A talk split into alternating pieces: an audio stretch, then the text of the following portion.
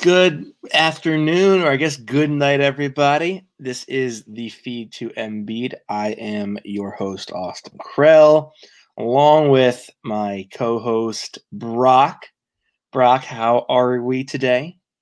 I'm doing well. It's always good when you don't have to start the the uh, episode with uh, a personal dig or anything going on in my personal life. So I'm glad we could keep the conversation about basketball this time.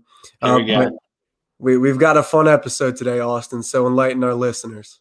Yeah, I think with the uh, with the rumors about the season beginning in late December instead of January or even like February or March, I think it's uh, we're we're going to see an uptick and maybe a, a a much more quicker pace to free agency.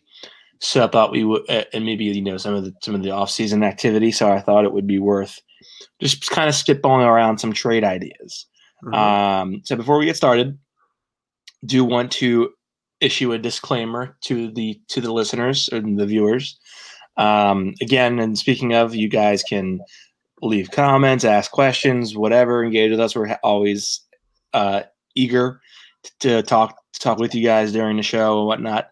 Um, and you know, give us a five star review or rating, and then a review, and subscribe on Apple Pods at the feed to Embiid. We always appreciate uh, all the support we can get. But quick disclaimer: uh, this is this is not us reporting rumors or, or, or anything. Um, this is just merely throwing ideas and seeing how we would feel, and maybe evaluating each from the both from the from the standpoint of both teams that are involved in said trade scenario. So, without further without further ado, we shall begin. Brock, do you want to give one and I'll give one, or do you want me to give my five and then you give yours? How do you want to do Yeah, it? let's go. Let's go one for one. Uh, Okay. that way we can see different perspectives. Um, Okay. I know you and I we we chatted briefly before the podcast. I saw um, you weren't too happy that I sent you my trades because it was supposed to be a surprise. So I went back and I uh, made four or five more in the trade machine. So I've got some surprises, but I'll start off with a really low floor trade with Okay. a high reward, in my opinion. Uh, and and of course, you gave the disclaimer. Uh, there are no rumors these are going to happen, and, and this is just spitballing. But I started in the Eastern Conference, Okay. and I went after Evan Fournier in Orlando. Uh, and and I threw in a pick just because uh, I didn't want to seem like Philadelphia was giving too much for just Fournier. Uh, so in this trade, the Sixers would acquire him. Uh, one year on his contract left, $17 million, and it's a player option and a 2020 second round. But on the other end, Philadelphia ships to Orlando Raul Neto, who's just a a cap filler because his contract expired. Uh, so we just threw him in there to fill the cap. Josh Richardson, a Furkan Korkmaz, and a 2020 second from Philadelphia via Atlanta. So, in my opinion, I think this is a trade that benefits Philadelphia really well. You get a guy who's multidimensional in the half court, uh, obviously a, a more reputable shooter than Furkan Korkmaz. And I think in terms of what he can bring to the offense, uh, he provides a little more flexibility than, than Josh Richardson. And defensively, uh, you can make up for that. So I think Philadelphia nabs uh, Prosper out of Orlando's department, uh, their scouting department. And maybe they get the phones ringing and, and trade and potentially acquire Evan Fournier. What do you think?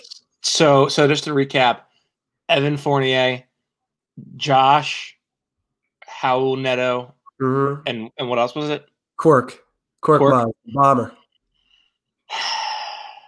depending on who you ask. And then, of course, the second I round. there, think but- yeah I, I I- well I think it makes it a lot easier for Orlando to like accept because Fournier isn't expiring and I don't Mhm. envision them bringing him back because I mean he's gonna want like probably around 18 20 mil um I, I would think and he's been pretty bad in the playoffs a couple of years in a row so I mean that that is a that is a very strong argument against the case of giving him that kind of money Mhm. um, so I, I think Orlando is compelled to maybe try to change things up because I think with him averaging 19 points per game and basically being one of their three primary scorers, their ceiling as a franchise is pretty low. Um, I, I don't know that they can get past the seven seed really. Certainly, prob- certainly barring the injury of an opponent, can't get out of the first round of the playoffs. So I think that it is worth changing up. I think Josh and Cork and Raul Neto. I don't even think they can trade Raul Neto unless it's a sign and trade. No, they couldn't. He was just he was just a cap hold there just to make the trade work on the the trade proposal machine. But you can update that with picks or players uh, sign and trade. I I think the Magic probably would do that. Okay, so we'll go do that. We'll go one and for I, one. And I think the Sixers would definitely do that too. I, yeah, I, I, think it's it's a low risk, high reward type of trade, and, and yeah, um, now, you can bring back the production offensively. Go ahead. Now I I have a similar trade. Okay. I have the Sixers getting Fournier. Okay. Uh, Magic get Josh because I think Josh is going to be used in some way to to to to uh, to unlo- unload some money or mm-hmm. just to used as like the primary, I guess, roster controlled asset in yeah, a trade with like a team that isn't that great. Mm-hmm. Um, to get you know like an expiring back, whatever. So Josh, Matisse. Oh, okay. Mike Scott. Three player. Okay. And a 2020 second round pick via the Knicks. So basically, what? That's that was just all for Fournier. Yeah, and so here's my here's my logic. It's I think it, I think it kind of works in like it's like a two part trade that I think works because Fournier's salary is huge. Um, so like Josh and Matisse are sort of like this, this is your return for giving us Fournier. Mm-hmm. Um, and so that's sort of I think it's pretty equal, Josh and, and Matisse for Fournier. Then it's oh wait, we're gonna also ask you to take on Mike Scott to fill out to make that make that money work, and then thus freeing up four point eight to five mil, um, you know, off of his contract, and we'll even pay you to take on Mike Spot Mike Scott by giving you a second round pick. So it kind of works. It, it kind of works in two different ways. You see what I'm saying there? So basically, there's like it's like a multi-purpose, multi-dimensional trade. Okay. I think I think the I think the Magic would definitely do that. Yeah, without a doubt. The reason why I'd be hesitant to do that is because with Fournier expiring, and we already talked about the money being problematic, giving Fournier 18, 19 plus million dollars on a per season basis. I think you could get away with giving Korkmaz Richardson in the third because, like I said, you can bring back that offensive production. But I think the ceiling of Thybulle and given his age and the roster control they have with him right now, uh, that would be a little too much to give up for Fournier. But I did include Thybulle in a trade for Victor Oladipo. I know that Indiana has made it public that Victor Oladipo would be available uh, via a trade offer they can't pass up, and Philadelphia also expressed interest.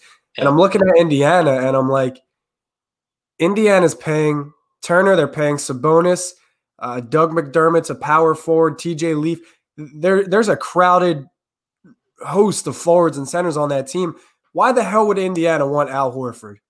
And and, and more specifically yeah. for Victor Oladipo. So that's why I put a guy like Thybulle on a trade for Oladipo. I think you could get uh, a tier three, tier four NBA player on the brink of being a star for maybe Thybulle's potential. But uh, for Fournier, I wouldn't trade Thybulle. Okay. Well, so with the Indiana thing, it's an interesting, it's an interesting thing. I think people yesterday saw um, Michael Kaskey-Blomain's tweet about like the Sixers could mm-hmm could look at him. I think I think they could, but I also think like I think he's sort of at an impasse because his market in his mind is a is should be a lot higher than it is in reality mm-hmm. around the NBA. Um, and I think Indiana kind of wants to keep um, keep Sabonis at center or keep him at power forward. Sorry, um, and so uh, wait no, other way around. They want to keep him. They want to keep Sabonis at center and yeah. not play him at power forward.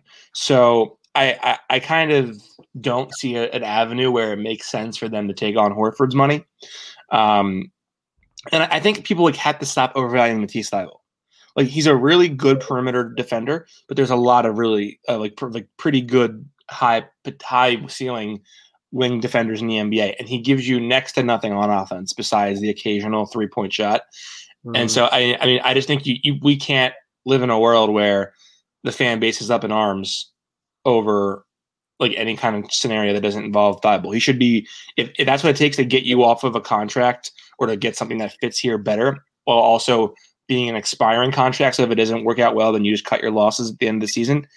You, you, you can't you can't hang on to Thybulle for that. I think Yeah. Fournier is too valuable for My- one season. my only counterpoint to that would be so we talk week in and week out about how Philadelphia mismanages value, yeah. and how they need to nurture these first and second round picks. And then you look at everybody Sixers let go of, like Jerami Grant, Robert Covington, Dario Saric, Mikal Bridges, all these names. And it's like at some point you're gonna have to keep and develop one of these guys. You know what I mean? Right, right. But the same by the same token, I would say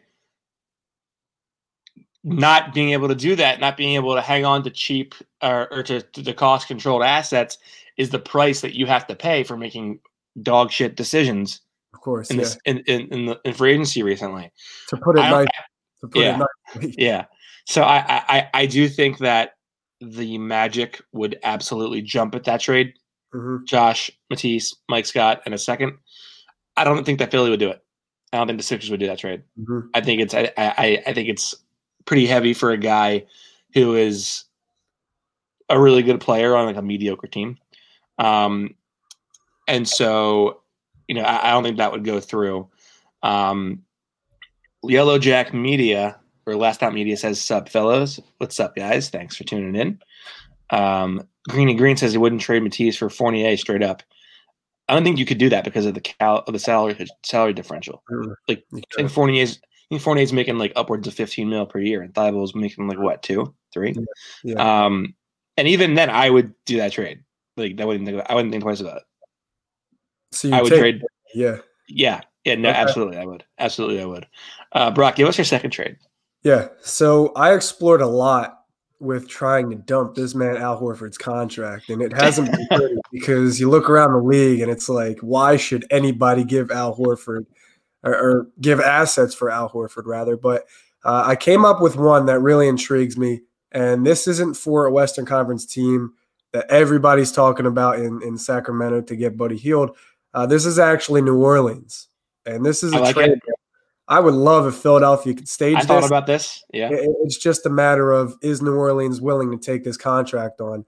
Uh, there's a lot of guys on their team that are no longer under contract. They have a lot of spots to fill, uh, and, and specifically, there's youth and, ex- and experience at the forward position. So uh, maybe New Orleans has interest in bringing this contract on, but uh, the trade I ultimately came up with was Al Horford, Josh Richardson, and a 2020 second round from Philadelphia uh, for the former 76er Jrue Holiday and a local kid, the former Villanova Wildcat Josh Hart.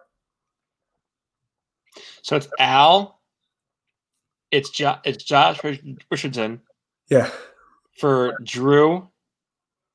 and Josh Hart. See, I think New Orleans can get a much better return for Jrue Holiday. Like, I Yeah. think Absolutely. I think I think there's a chance they could get Caris LeVert from the from the Nets, Mm, or maybe or maybe or maybe even like Spencer Dinwiddie from the Nets for for, for, for Jrue Holiday. I think with New Orleans, uh, there were rumors that there was going to be a lot of overhaul or, or overturn, I should say, and the team was maybe going to part ways with Lonzo Ball this offseason. But I think the team's not going to give up on Lonzo yet. Uh, I think they really like that Zo and, and Zion pairing. And I think if you complain about floor spacing with Ben Simmons and him not shooting the basketball, of course, Lonzo's got the strap. He had a great year shooting three ball, but you saw what happened in the bubble. If he can't hit that shot, uh, offensively, he gives you next to nothing other than facilitating or, or maybe ball handling and uh, kickstarting the offense. But in terms of his individual offensive production, if he can't hit that three ball, he, he doesn't really give you much. So uh, the floor would shrink drastically if Philadelphia traded for Lonzo Ball, in my opinion, at the moment. And I don't think New Orleans is ready to give up on him. They, they have a new coach there.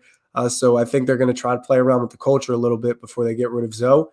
Uh, but Jrue Holiday is a guy who I definitely think at this point, uh, making $25 million expiring contract, uh, getting up there in age, New Orleans would try to flip for some assets. And Austin, uh, you raise a great point. So for Philadelphia, I think they do this trade in a heartbeat for Jrue and Josh if they could stage it. But uh, on the other end, New Orleans, I don't think they do it.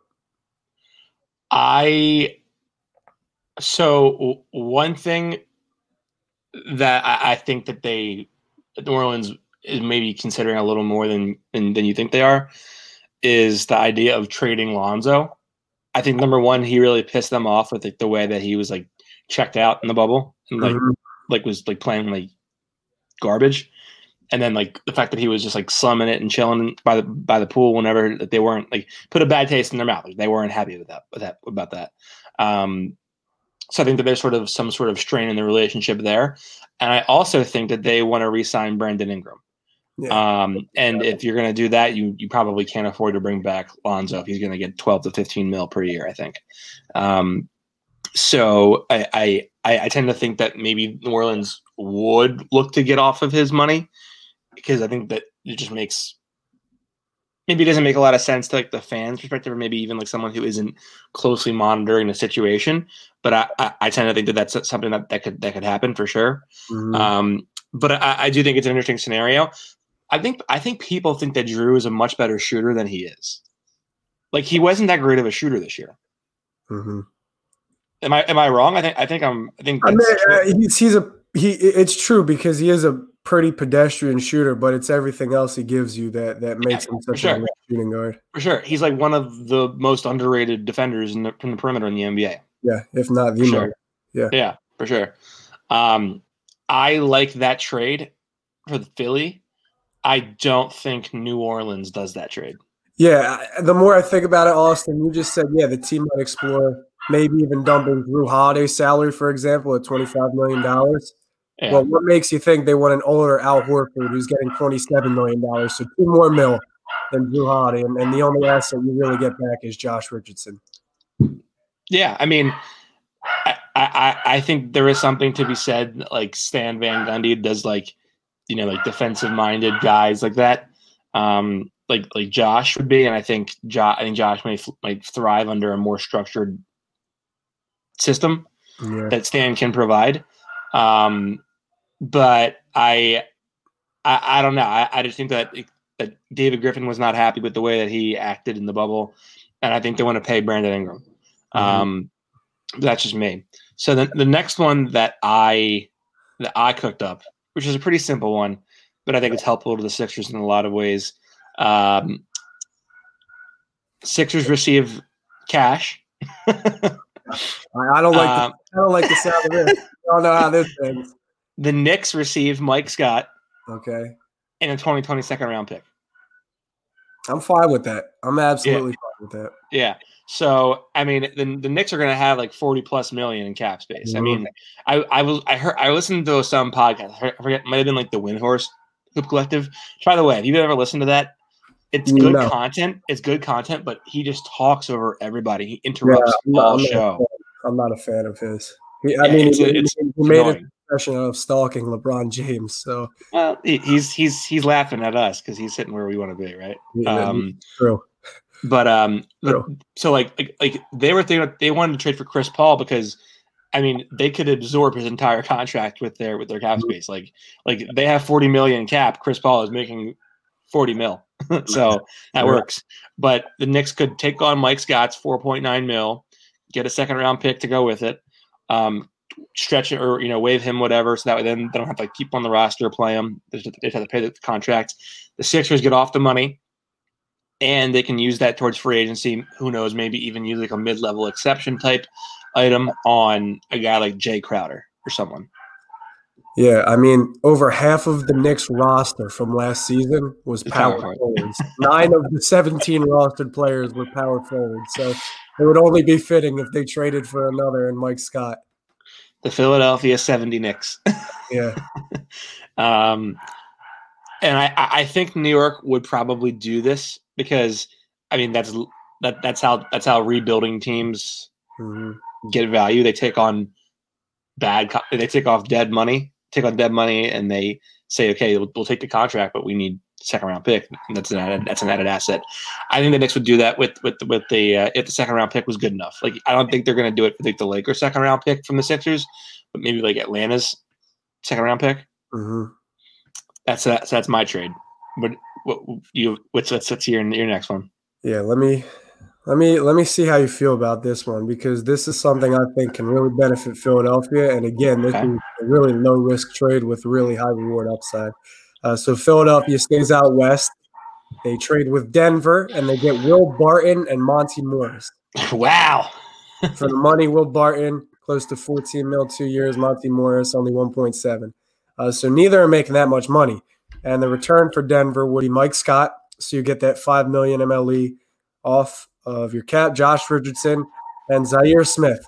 Now, the problem with these trades is I, I try to remove the Philadelphia bias when I think uh, about putting myself in the shoes of another general manager. And if you're Denver, I don't know what you look at this trade at and you're you're you're really like intrigued by because it's it's only Josh Zhaire and Mike Scott.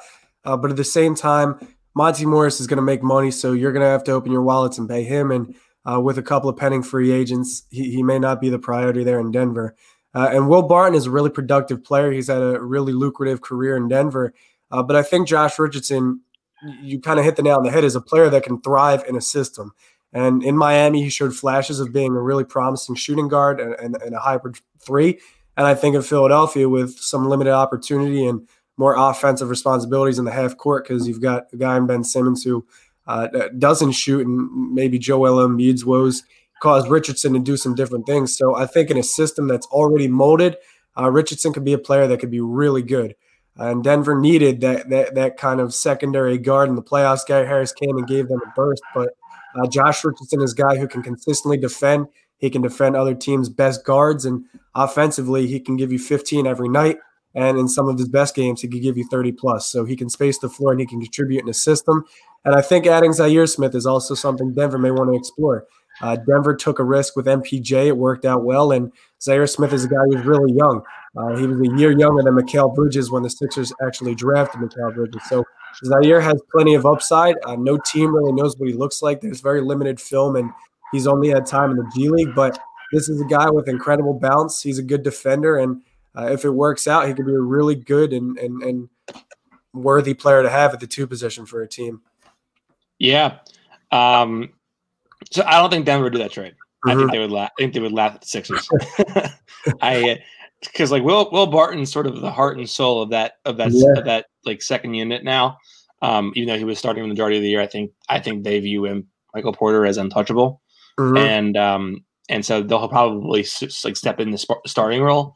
But I mean, I think I think Monte Morris is top two or three backup point guard in the NBA.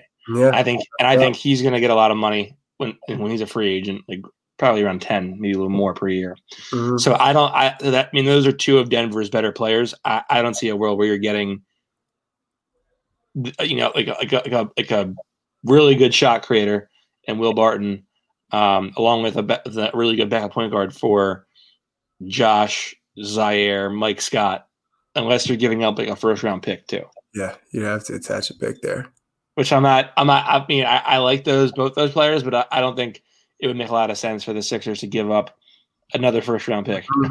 That's the thing. We yeah. got at some point you got to draft in the first round and yeah. player. At some point it has to happen. Yeah. Um, I think the Sixers would be elated by that trade. I, I don't think the, the Nuggets would even come close to being satisfied by it. Um, for me, the Sixers get Lonzo from New Orleans. Okay and the roster begins to kind of make sense. People think like like like Lonzo just simply can't shoot no, because because because the because of the mechanics. Mm-hmm. He shot like 37 38% yeah. from 3 from 3 this past season on a volume of like 8 attempts per game. Yeah. So he would have been the Sixers by far their best shooter this year. Mm-hmm. Um and so I I tend to think that so you get Lonzo. It kind of makes sense with with with with, with your roster now because you have a, a, guy who can shoot the ball, has really good full court vision, um, can is an underrated perimeter defender. I think very and, yeah. yeah. And, and, so I, I think so they get they get Lonzo. Pelicans get Josh.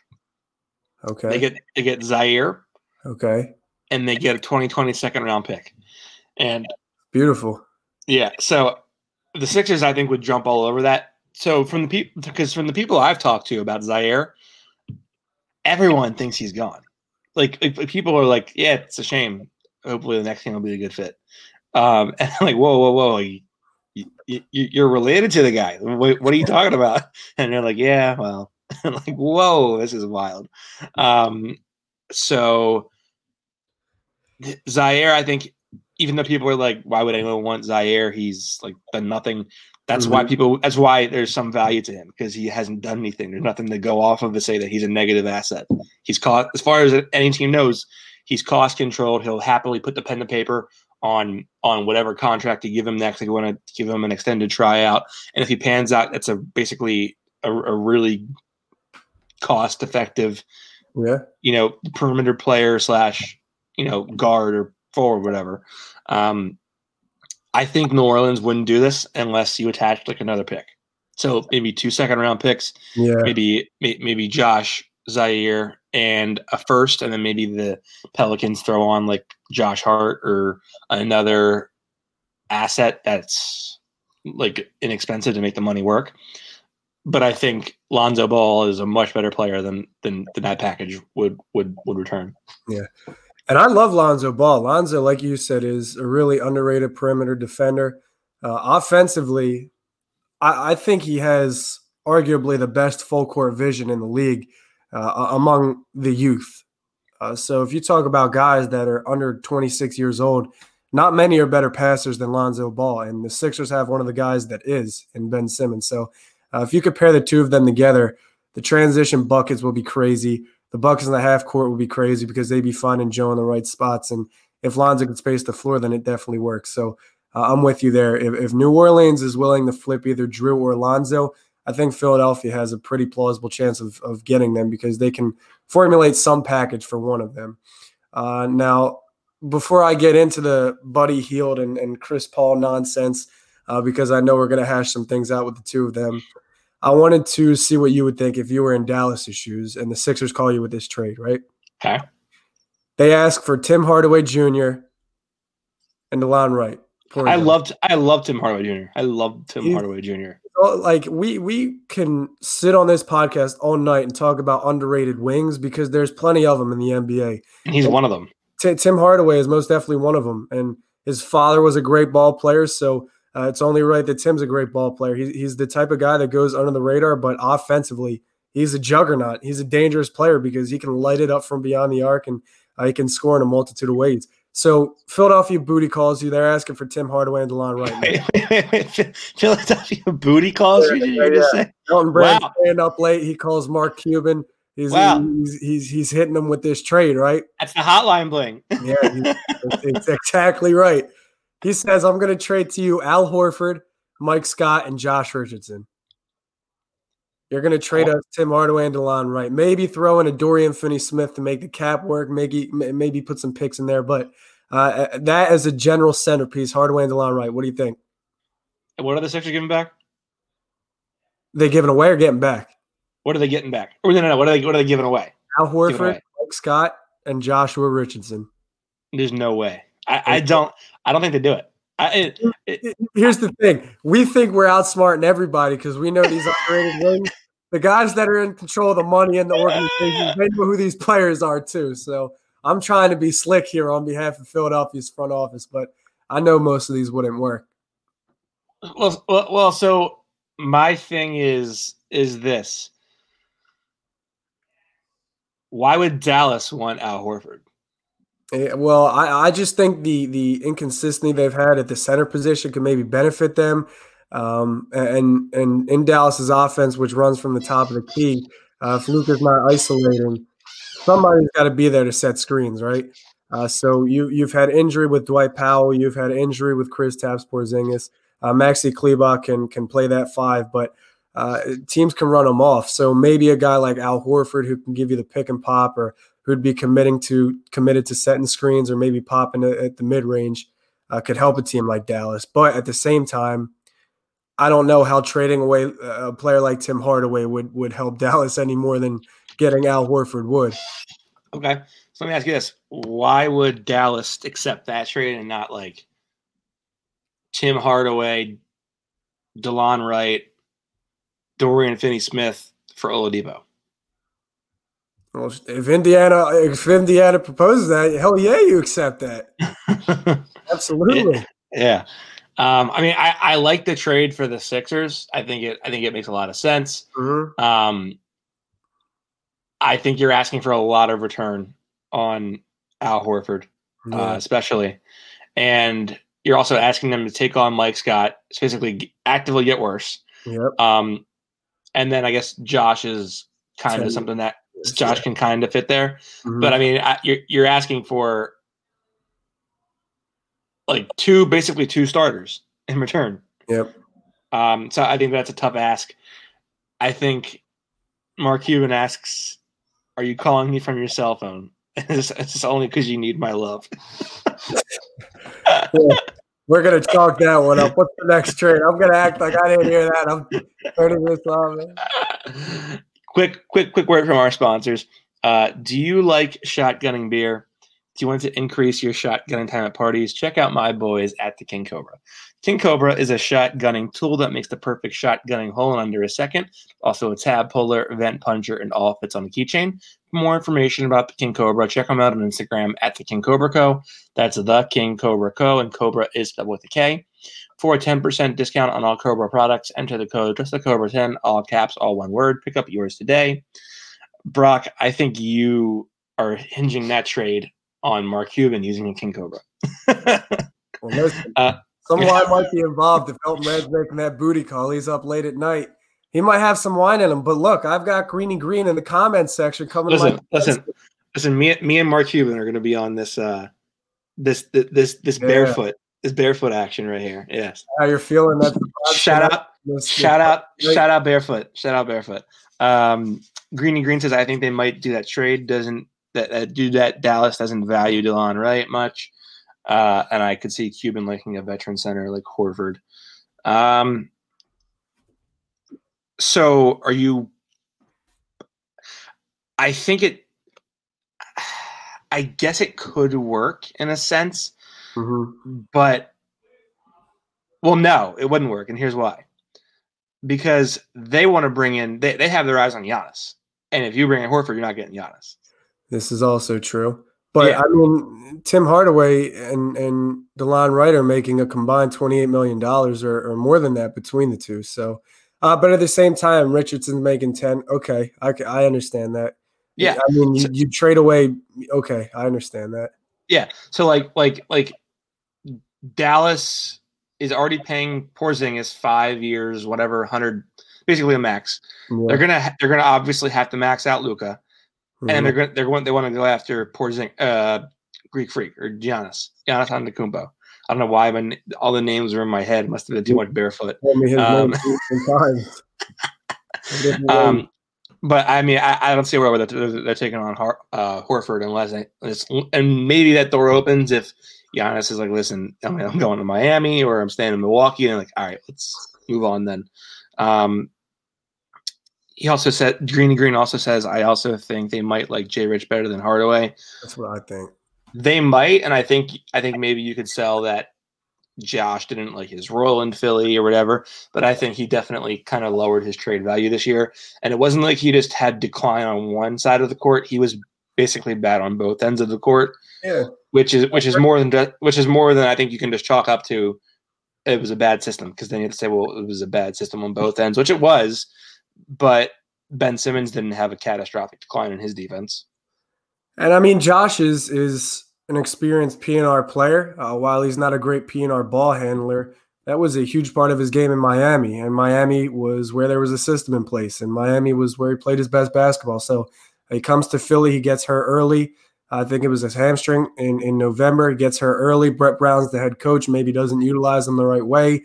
Uh, can't run that pick and roll as often, and, and he's kind of propelled into a role that entails way more than he should actually be doing. So I think you could sell Jay Rich as, as more of an asset than maybe we're giving him credit for. And I do think Al Horford, if he would be a serviceable center on any team, it would be in Dallas. Um, but it just depends what what they want to do with Wright and, and Hardaway because uh, Wright's a guy who's going to play 20, 25 minutes a game for him. But at the same time, if you have such a ball dominant player in Luka Doncic, uh, then what exactly is Wright's role on a nightly basis? Yeah, for sure. I I think I think you have a lot better chance of underselling or or or or, or maybe of, of pitching Josh's value well compared to Horford. Without I think. I, I think they they have a lot of stress and they have a lot of pressure to get rid of Horford because Mhm. if you if you don't get him off this season, and then he has a second consecutive season where he's like this, then it's not just that oh it was a bad fit, but it was it's like no he's 34 declining and we owe him 85 million. We're not taking him on. No, it's not happening. Yep. Um, so I, I I think it's going to be a scenario where you have to package them together in order to like Mhm. get off plus or, or at least the first round pick. Yeah. Yeah. Exactly. yeah, for sure. Demarcus Lewis says, "I know there's I knew I know there's little to no chance to get JJ Redick back. There's I think there's no chance of that. I, I think bringing in Stan Van Gundy was like an ultimate sign that like JJ will be there. Um, but do you guys think there's any chance to get Rocco back? It's interesting. I think it's a better chance now that Morey's Morey's out of the picture because that was basically a Morey that had Morey stamp all over it. And I think if they go if they decide to go with a rebuild kind of thing, they might look to purge some of their current value to to get assets back, like picks, because they were they've been kind of reckless with picks recently. and uh, I mean, then I guess there's a possibility, but I I tend to think as long as you have Harden on the roster, you're you're you're trying to win, and I think Rocco helps them win. So uh, I I don't know. I mean, I think that's a pretty low chance, but I get I think it's, I think there's a better chance than JJ happening. So I mean that kind of answers your question with like the context that you provided. Sure. Um, TDSFHH asks, "Is Lonzo for Jay Rich happening?" I guess you picked up on my smile. um, there's been some buzz. There's been some buzz. I, I, I don't know that it's going to happen, but I think there's some buzz to it. Um, but we shall see in time. Is- lot. I think Is What? Agency Klutch now? Did did Yes. he did he declare eh, Okay, and, and but but it- but it, but it isn't just that. There's there actually has been some like, hey, what do you think about this? yeah, off the record, probably. Yeah, yeah. Um, and so I, I I mean I think it's sort of a, there's a, those are just sort of like little signs that fans look at and they kind of brush over or they jokingly act, they think about. But I think there's actually a little bit of smoke to that. Um, for me, another one for Josh is you don't if you if the fan if the viewers haven't haven't realized we're working hard to get rid of Josh Richardson from the Sixers. Well, I mean, um, even even though even though he like even though he had even though he had really good stretches with the Sixers, I I, I just I, I think you have to get I think you have to trade him. The Sixers return Josh Richardson to Miami and they uh, get a backup center. So I think Sixers. Sixers Sixers received Kelly Olynyk and and the, the Heat received Josh Richardson. And my rationale is I, I do believe every player with the player option, unless they like had a breakout season and criminally overperformed that player option. I think every player is going to opt in because the market is just so uncertain and teams are not going to want to spend a ton of money. So like when we, when you hear that rumor that Andre Drummond might opt out of his 20 whatever million it was, 28 million option, I like laughed at myself because I was like, "There's no way you're opting at 28 million. You're never going to see that money ever again." Um, but I th- but I think Kelly will opt in because he was basically played off the court for large stretches uh, this this season, um, and if that's the case, I think the Heat might try to get off his contract and maybe re-sign, um, re-sign uh, Meyers Leonard, or maybe like another inexpensive backup center, just someone that that that that is really cost effective, is cheap. Um, so I think Miami would do that trade. Yeah, absolutely. If if you're Miami, I think you do that. And the thing with Kelly Olynyk is that he shot over 37% from three uh, in, in multiple seasons. So Kelly Olynyk is a guy off the bench that can definitely space the floor for Philadelphia, but defensively, uh, he's not the backup center you want. Uh, I think you're underselling Richardson here a little bit.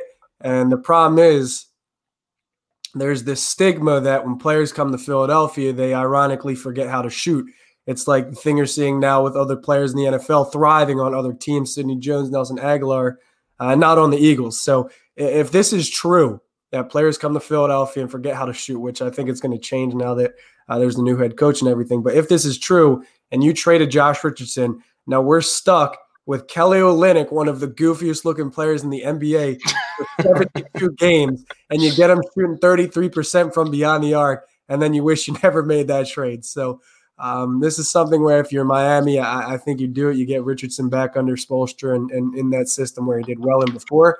Um, but I think we're underselling Richardson a little bit here uh, and just getting Kelly Olynyk in return. Well, so here's my thing with like the backup center idea. Mm-hmm. You don't need your backup center to play 25 minutes per game. You need him to play. You need him to play an off night when when when when Joel can't play, and even then, you're probably going to go like five out and let Ben just run down the middle of the floor. Mm-hmm. But you, you you're paying a backup center to play 13 good minutes per night, really, because you want it because you're you're hoping to play Embiid 32 to 35 minutes. So let's say 13 to 16 good minutes every every, every night.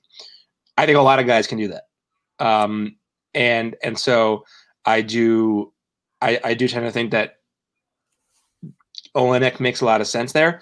And in terms of like, like aren't we selling Josh's value a little bit there? Yeah, just like when the Sixers traded Jimmy Butler for Josh Richardson.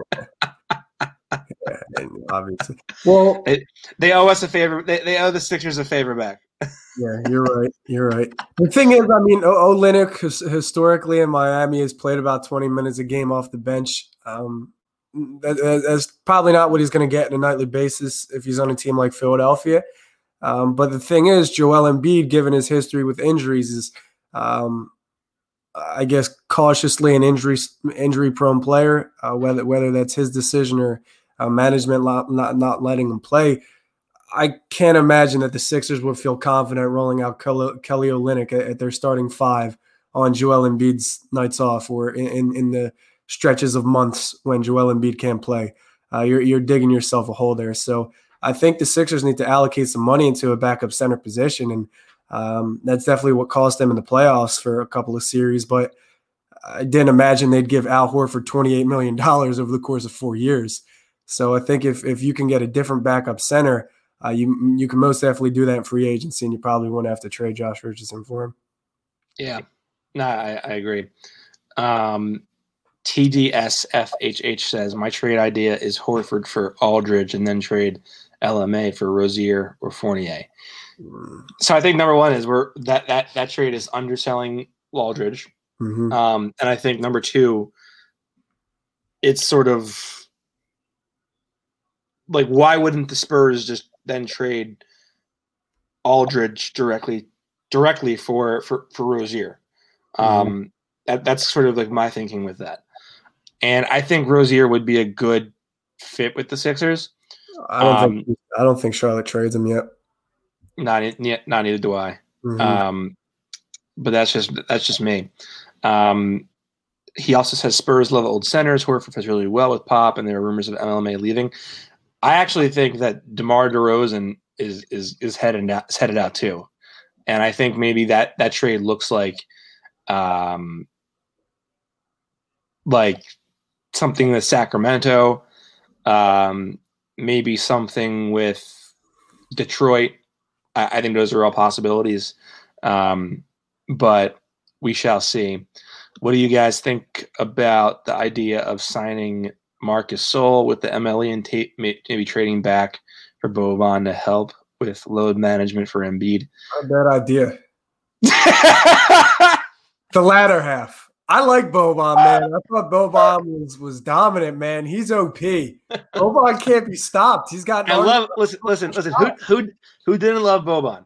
But his inability to stay on the on the court in a playoff game was part of what inspired the Sixers to go and sign Al Horford. like possession. Yeah, and I think Marcus Gasol is going back to Spain, unless that's yeah. changed. But I think he's going back to Spain. Um, if he isn't, I would I would jump at that opportunity if I'm the Sixers. I mean, for sure, he might. I mean, he might want to start, but no. And here's why you don't: because the last time we all got fooled into getting Joel Embiid. That's true. That's true. That's true. The last time we got an Embiid stopper, he forgot how to stop yeah. anybody else. yeah, exactly. Um, top dog Izzy says trade Embiid for Josh Hart don't think that uh, under the current regime, probably not under the previous regime, I would that bet wouldn't be off the table. Um, Alfred Aldridge is 35 and seems like and Horford seems like a Spurs guy. Yeah, but a lot of people seem like Spurs guys. Like, Anybody that doesn't do anything flashy, that, that doesn't yeah. dribble with the ball in front of them, doing crossover moves, take step backs, belongs in the Spurs. Yeah, like the Spurs, the Spurs never wanted Kevin Durant because he was too flashy. um, I think Aldridge might make might make sense going back to Portland. I Look, like that. I like that a lot. Actually, I didn't even think about that. Yeah. I, what What's the control for Nurkic? Do you know off the top of your head? I don't know. No, I don't know. But I think that's a trade that that that that would make sense for both sides. Um, Top Dog Izzy also says re-sign Allen Iverson. Okay, we think we get we get we get we get it what he's trying to do. Um, let's go back to the trades. Can you? So I, I gave you my Olynyk for Richardson. Mm-hmm. What? Give me your next one. Yes. Yeah, so this is the final trade before we discuss Buddy Hield and Chris Paul. Okay. So I'm trading Al Horford, a 2021 first round pick, the 2020 second round, and 2020 second round. So three picks, one of which is a first, and Al Horford go to the Los Angeles Clippers in return for Lou Williams. Lou Williams. I knew it was coming. and this, this, this makes sense to me, right? Because you've got a team in the Clippers who obviously have some trades to make or free agent signings to make in this offseason, um, or lack thereof, however, however long or short it's going to be. Uh, something has to happen in that window to appease Kawhi Leonard and PG. Uh, I don't believe many of the rumors about Kawhi and PG potentially splitting up yet, uh, but I do know that Los Angeles doesn't have much of a future in terms of assets. Uh, they've they've basically sold their soul for Kawhi and PG, so uh, they have very limited picks and, and, and youth. So I think if they could get three picks here, a first round specifically, um, and even Al Horford to just kind of fill some cap and maybe get uh, veteran leadership, uh, um, um, maybe a chemistry building guy, somebody to mold the, the starting five or maybe come off of uh, the bench in the power forward or five position for just Lou Williams could be beneficial uh, for both teams. If, if you're Philadelphia, I think you love this trade. Uh, Sweet Lou is is arguably uh, the best man off the bench to ever do it, and he's one of the best shot, shot creators in the game. Lou, Lou Williams' game will never go old. He's like Jamal Crawford. Uh, so if you're Philadelphia, I think you jump this. If you're the Clippers, it makes sense. Um, you, you, can get uh, Lou Williams and Tobias under Doc again. So I think Philadelphia will be enamored to make this trade. So let me ask you this then. Um, is Horford plus three picks worth the fact that Lou Will has now carved a reputation for being an underperformer in the playoffs? I mean, it's been multiple seasons in a row where he's just been horrible in the playoffs. Well, and he doesn't guard anybody. Of course not. Defensively, it's tough to have him, but at the same time, if you look at the flexibility has or, Philadelphia has multi-positional defensive flexibility. Uh, if the other team's best player is a one or a two, Lou Williams isn't going to defend them. Uh, and and if it's a three through a five, Lou Williams isn't going to defend them. So I I don't think he is too much of a burden defensively at the end of games. And in terms of shot creation, I think people are a little disrespectful of Lou Williams. I mean, this is one of the best shot creators in the league. Sure. He can get a shot off from anywhere on the floor, uh, and, and, he can he can break down any defensive opponent.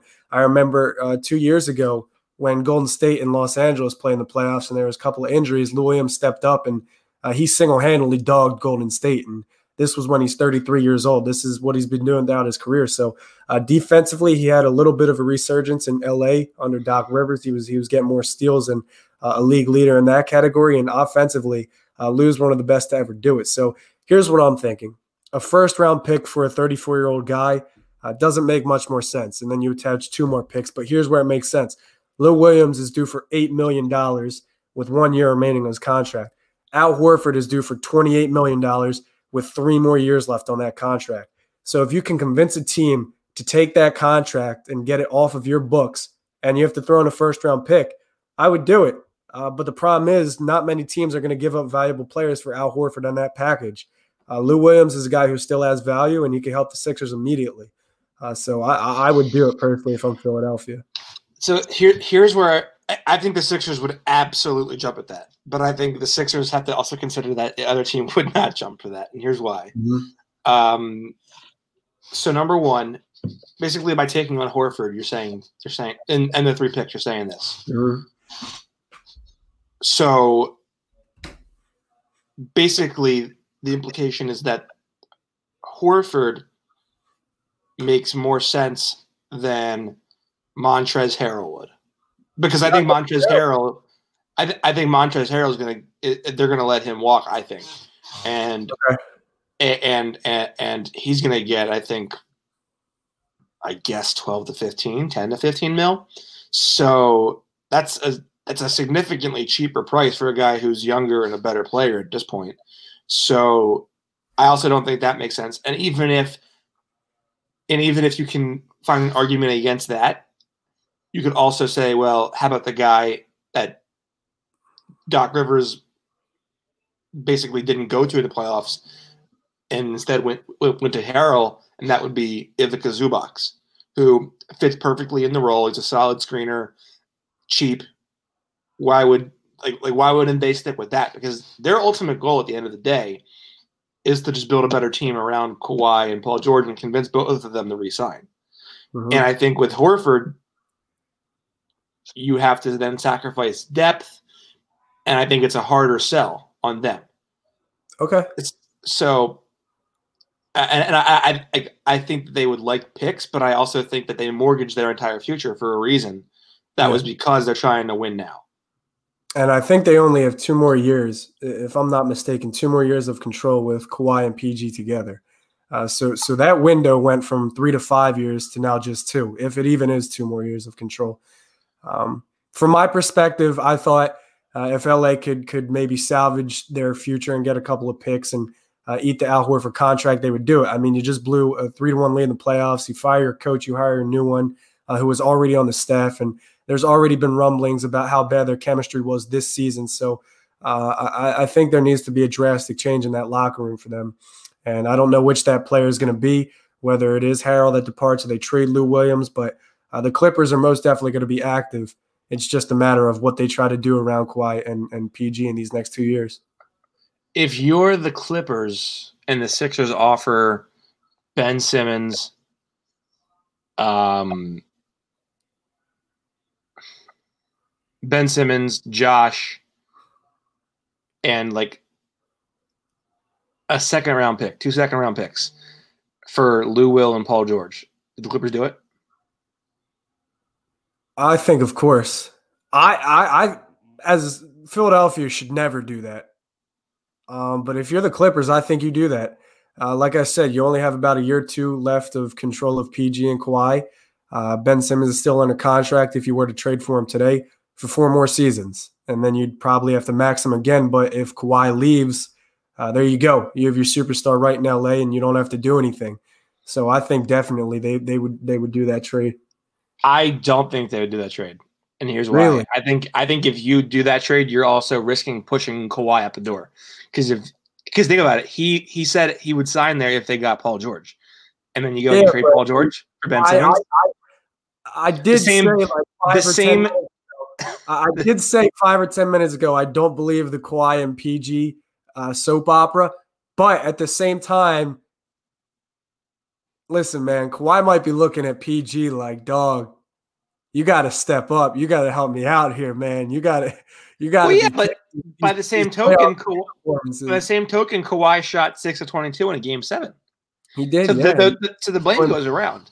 Yeah. And if and if and if he makes like well, they got blown out, but But like you know, it, it wasn't just that it was like all like Paul George's fault. It wasn't like Thunderstruck, the Kevin Durant movie. It was it was like they all just collectively shit the bed. But Now, let me ask you this. This is unrelated, but we're watching the 1983 NBA Finals, the Sixers and the Lakers, the series the Sixers sweep the Who's Lakers. And, uh, my roommates and I, we're, we're watching it on TV. And one of my roommates, he didn't really consume any basketball, anything basketball related before 2016. So he is a pretty narrow minded I'm gonna pour some Uh, more wine for this one. go ahead. You're gonna need it. Um, but he, he knows he knows about old basketball, so it's not like he doesn't know what he's talking about. But we're watching the game, and mind you, there's like of both starting fives, probably four of the five are in the Hall of Fame. Okay. And he tried telling me that Paul George would step onto that floor and dominate the 1983 NBA Finals. Moses Malone, Julius Erving, Mo Cheeks, Bobby Jones. James, look at the Lakers squad too. I looked at him. I'm like, you can't be serious. And I thought it was funny because I had a holiday ruined. I, I don't want to say ruined, but it didn't feel like a holiday because the whole time my dad, me, and my uncle were arguing about James Harden and, and, and old school basketball. And I was of the the belief that if James Harden stepped onto the court in 1980s, 19, nobody could guard him. They wouldn't know how to guard him just because of how creative he is and how agile and everything he does.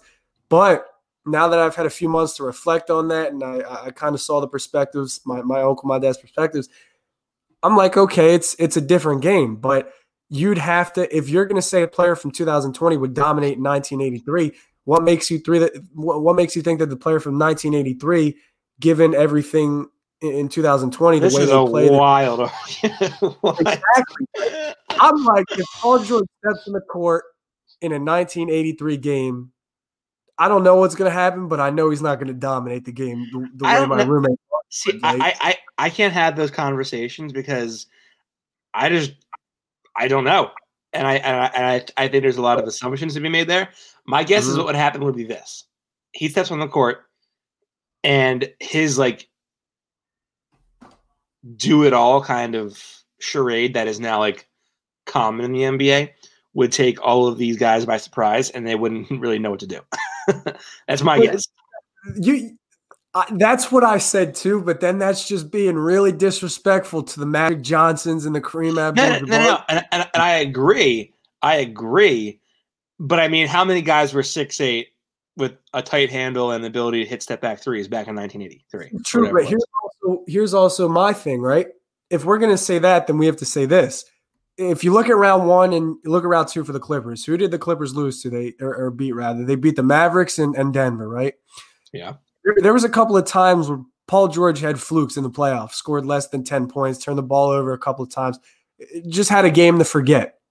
Now, if there's no notable defenders that you could name that should be stopping Paul George on either one of those teams, and there really shouldn't be. If Paul George is a top 12 player, top 15 player, I can't name anybody on Denver right now that could guard that, that should be guarding Paul George.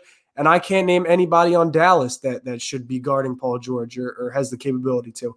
So if he's getting held to less than 10 points and having horrible games against these guys in 2020, why do we assume that he'd be able to do anything different against the Hall of Fame in, in, in Magic Johnson or a Michael Cooper or Julius Erving? That's what I was thinking now. Like, why why is Paul George going to step out and dominate? Like, wh- what has what has given anybody any, any any indication that playoff P would step out on a 1983 Finals game and dominate? I feel like I feel like you were doing some lewd activities that led up to this conversation. We weren't. We just watched basketball. And yeah. Okay. ideas out, bounce ideas off of each You other. were you were in the bubble with the guys where there was none where there was a no weed policy. It sounds. like. no Or, man. or, You're, or, where the, or where the weed policy was was you're less stringent. tarnishing my name publicly right now. I'm coming up with brilliant ideas. We're having powerful barbershop conversations, and you're a, you're being abusive to my name. My Listen, guess is that my- said my- Paul George my- would get one handshake and cry, and he's telling the truth. I watched this game. It's crazy. I, I understand the, t- the there wasn't an emphasis on three point shooting, but it's crazy that like where where was there to go? Everybody was in the paint. Like even if you're worried about driving and being met by Kareem Abdul-Jabbar at the rim, Moses Malone's right next to him. So you got two bodies in the paint. You're not you're not being defended by five players. There's 10 pa- nine players in the paint. You're getting your ass beat. my guess would be he would dominate game the first game he played, and then they'd probably have him figured out by game three or four. Okay, that that's that's a good meet in the middle. That's what that's what our world needs more of. We we need to meet in the middle more often. I, I'm okay. All right, all right. Now here's my here's my last trade Mhm. we are we are running against the clock now. Yeah. Uh, Sixers get their Buddy Hield, Okay. and everyone is like weird. It, it it's ver clearly he's a very polarizing player because Yeah. one half of the spectrum is like he's not that good, yada yada yada. Um, other half is like we got to get Buddy Hield. I'm kind of somewhere in the middle. Okay. I think he I think he's the perfect fit. and Mhm. I'm and I think you can sacrifice whatever his shortcomings are because he's such a damn good shooter. Mhm. Um, but my trade was Cory Joseph, Cory Joe. Buddy Hield Okay. for Al, Okay. Josh, their pick of Shake and Matisse, Okay. and a 2020 second round pick via the Atlanta Hawks. So the Sixers give up Al Horford, Josh Richardson, Shake, and Matisse. One of one of them, their One- their choice, Okay. Yeah. And, And- Cory Joe and, Buddy Hield. and and a second round pick from the Hawks, so a high second round pick for Cory Joe and Buddy Hield. I think the Kings would do that. I mean, I'm looking around the league. I'm like, why should anybody trade for Al Horford? And everybody loves to assume that Sacramento wants to because of the rumors that they were interested in signing Al as a free agent. So if And this there were some other rumors that, I mean, you know, You might be drinking a little too much of that wine. over I I tend to think that the Kings would do that, and Yeah. I, I and I think the Sixers would do that too, and I think the Sixers would be probably giving a slight overpay. A slight overpay. See, like I look at Sacramento's roster, and there really isn't a, a, a center or power forward on this roster that you'd want to roll out. And on the other hand, it's like, are you sure you want to roll out Al Horford as as your starting center or power forward? But I think if you look at, at all NBA teams that are in a position right now to take this contract on and, and be willing to take Al Horford's um, style of play at, at what 33 34 years old sacramento is the team that would be probably most inclined to do it but i, I think if we're going to ask about all of these other trades why would a team do it this is my question to people proposing trades to sacramento uh, what incentive is there for sacramento to trade buddy hield to philadelphia for al horford but austin i think you kind of answer that question in including shake milton or Matisse Thybulle. I think that's where people are really getting lost in transition. How's a pick? Plus a pick. Despite the chemistry problems that Sacramento's had with Buddy Hield and his coaches and, and even the front office, uh, and last season, what went on with him sitting in the fourth and being outspoken about it, I think Sacramento is willing to move Buddy Hield, and Buddy Hield probably doesn't want to be in Sacramento. Uh, but I don't think Al Horford is the sell there. I think it's Shake Milton and Matisse Thybulle. This way, Sacramento gets something to build with, uh, a little bit of youth, and they eat the contract. They get a center or forward that they can play and, and maybe um, take Bagley under his wing and Al Horford, or uh, I, I don't know. Al Horford seems like a seamless fit with a team like Sacramento. So I So- think you answered that there with and being included. So here's what I think. I think it makes sense because I think it allows Sacramento to play at a slower pace, Mhm. and that kind of allows them to unpack the De'Aaron Fox pick and roll game. Um, and I also think that they would like to re-sign Bogdanovic. Yeah. and it doesn't make sense to extend him when you already have Hield. But if you get a piece that fits better, like Al Horford, at least it makes more sense to extend him, even if you're like you're up against the cap or whatever. Um, and then I also would say um, you're getting back Shaker Matisse, so that's like a foundational role player you can build upon, plus a very high second round pick, which I think in this year's draft is a pretty nice asset. Um, so I, I- I think there's a lot of reason for both sides to get that trade done.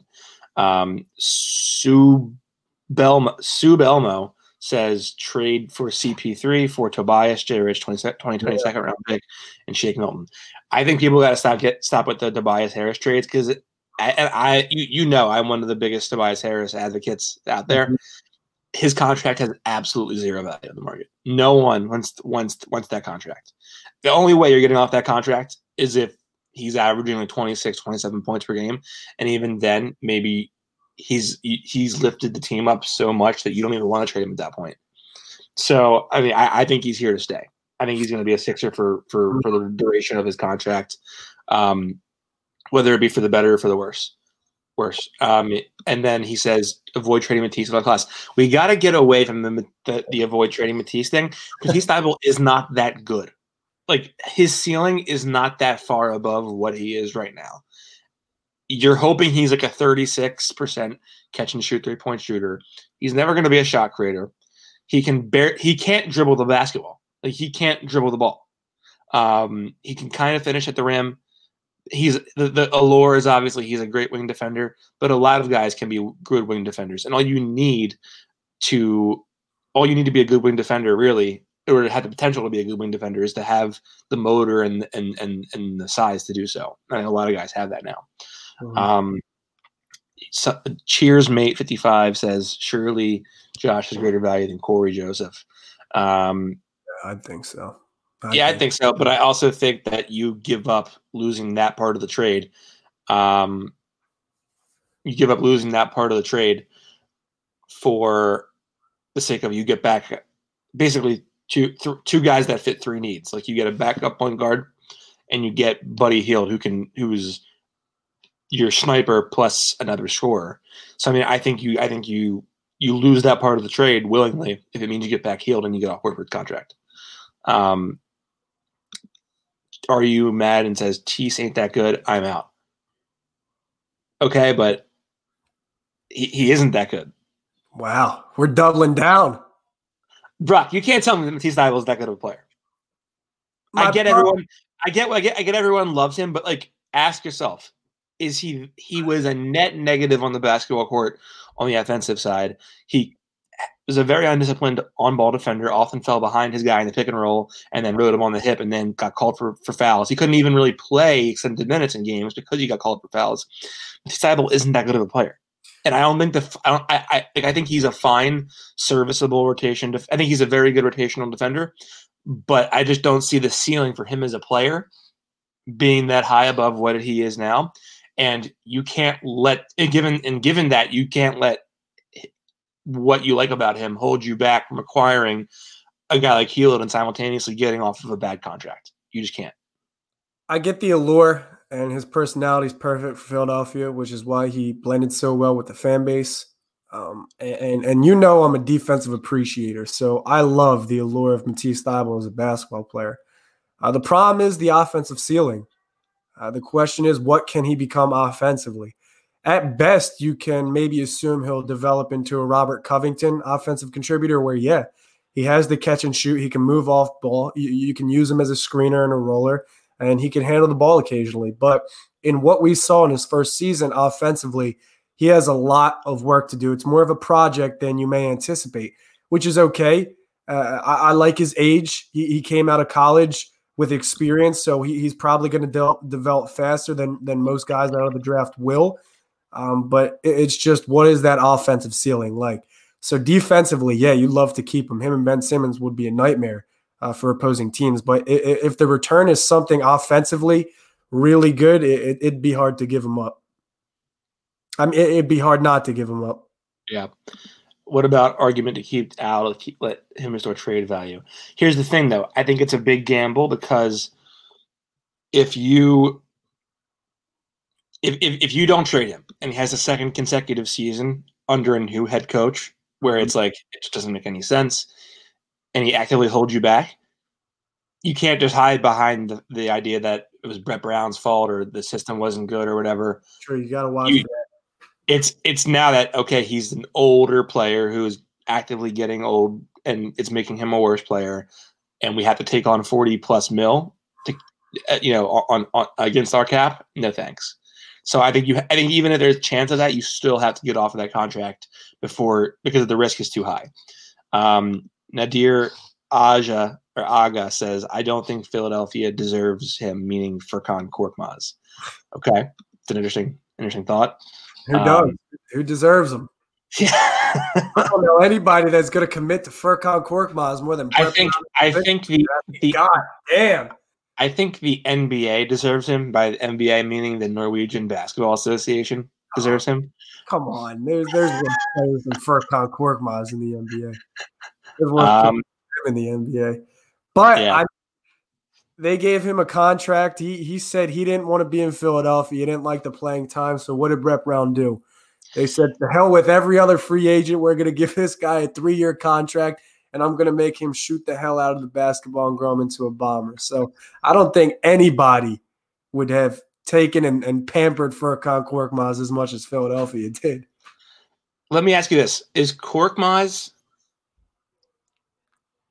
is was that Korkmaz being the Brett the best shooter and a breakout player on a team that was a 4-0 sweep and a six seed, or was that him like breaking out for a team that can that is a legitimate playoff team? Like I I, I think if I, I think if I think if you have better pieces, you're not capped out next season, and he's still on the roster. I think he's in street clothes a lot of the nights. Well, it, it could have been this too. How many threes a game does Ben Simmons shoot? It's true. Okay. It's true. Al Horford is your best catch and shoot option on the floor. Not many. Times with this 76ers lineups, right? Al Horford, Josh Richardson, Matisse Thybulle. These are your catch and shooters, right? So if Furkan Korkmaz is the only guy that's going to catch and shoot and be used to come around screens and run DHOs and stuff of that sort, of course he's going to look like a good shooter. But the problem is that's pretty much all his game is predicated upon. Uh, defensively, he did a better job this year handling his responsibility, staying in front of guys. But uh, if he's not hitting his three ball, he's virtually unplayable. I think he's a very rep- a very replaceable player, in my opinion. Yeah, and I, I, I just, I also think that part of it was how can we mimic or re- replicate the JJ Redick feel that Joel mm-hmm. had, because Joel was obviously not in a good place this past year. Um, and I think that was like, okay, let's try Korkmaz. And so they they they tried to do that. Um, Nadir Aga says again, this is the last one before we actually have to go. Um, he is 33rd, 33rd in the in the in three point percentage in the league. So that that's great. That's it's good for. Good for, you know where got you? Watching round two from your own home couches. Did, did you know that for that Jason Kapono won three point contest for the Miami Heat? and then he was out of the NBA uh, two years later. like, like, like that's great. You you have to be able to do more than that. Uh, he, I mean, that's that's a good that's a good selling point.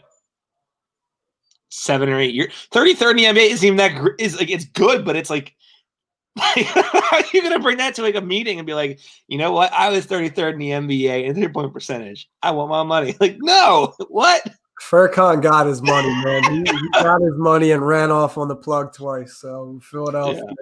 they're gonna have to live with that one. Yeah, Brock, what do you got going on? It, uh... Demarcus, the, the Demarcus Cousins video is is coming. He, you might, these fans are arrogant. Uh, Furkan might deserve better, but um, the Demarcus video is coming out this weekend. Um, Austin, you might not like that one. I know you're. Did you say I tagged you in that tweet? I did. I didn't want to give any attention though.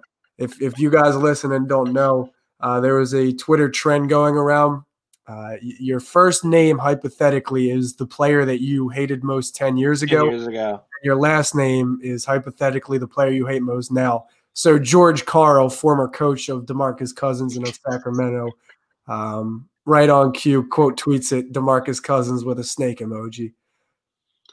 I have no words for you and, and, and George Karl Austin. I have no words for you too. Who was the coach before George Karl? Oh man, I don't know. Um, I know who their assistant was when he was drafted. Michael Malone? Uh, Mike Malone was a coach of DeMarcus's, and, and they had a pretty good relationship. But I don't know if he came before or after George Karl. I think it, I just think it's interesting that all of these like older white boomers. Yeah, I wonder, I wonder, what the common theme here is. Yeah, I, I these older these, these older white boomers are, are, are the ones that don't like Demarcus Cousins. I think think it's an interesting theme.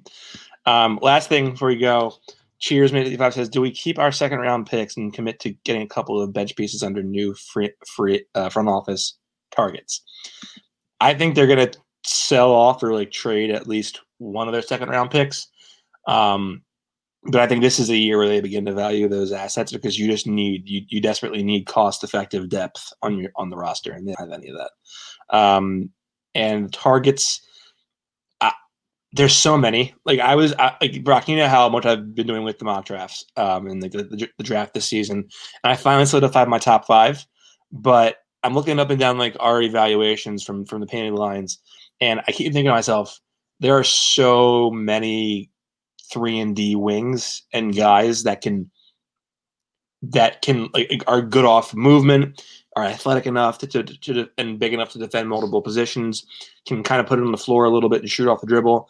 I think there are so many options that you, it's hard to narrow down one. I think that they really like Tyrell Terry and Desmond Bane. Those would be the two that I think are kind of high up on their big board. A couple more names that I like, like Aaron Nesmith, uh, Nesmith and uh, J- J- uh, Jahmi'us Ramsey or Jahmi'us Ramsey are a couple guys I think that I, that I like for them as well. But I think they'll go higher than what the Sixers or what, what the Sixers have at the draft. Brock, so you have the um, you you have the video, you have the Demarcus Cousins video. What else mm-hmm. you got going on? The Doc Rivers and Tobias Harris piece. I'm going to let you all know why you don't have to worry about Tobias Harris contract for another year. I um, like it. Doc I like it. To, steer the ship in the right right direction. You know what's going to happen? It's what? you know what's going to happen is you'll you'll put it out there, and mm-hmm. then someone will not, won't even like, watch the video. They'll just look at the title, um, and they'll be like, "No," they, they already hate Tobias. I'm like, "No." Worst contract in the league. There's yeah. like eight or nine worst contracts in the league, and the Philadelphia Sixers have two of them. Yeah, he is Landis Brock on Twitter. He land or in real life he is Brock Landis. I am Austin Krell. To find me on Twitter at NBA Krell. We can talk about Furkan Korkmaz uh, being a top 33 three point shooter. Yep. Kind of talk about whatever you like. Happy to talk. Um, as always, thank you for listening to the feed to Embiid. We'll be back soon for another episode. Have a good night, everybody, and enjoy the rest of your Sunday. And we'll talk to you guys next time on the feed to Embiid.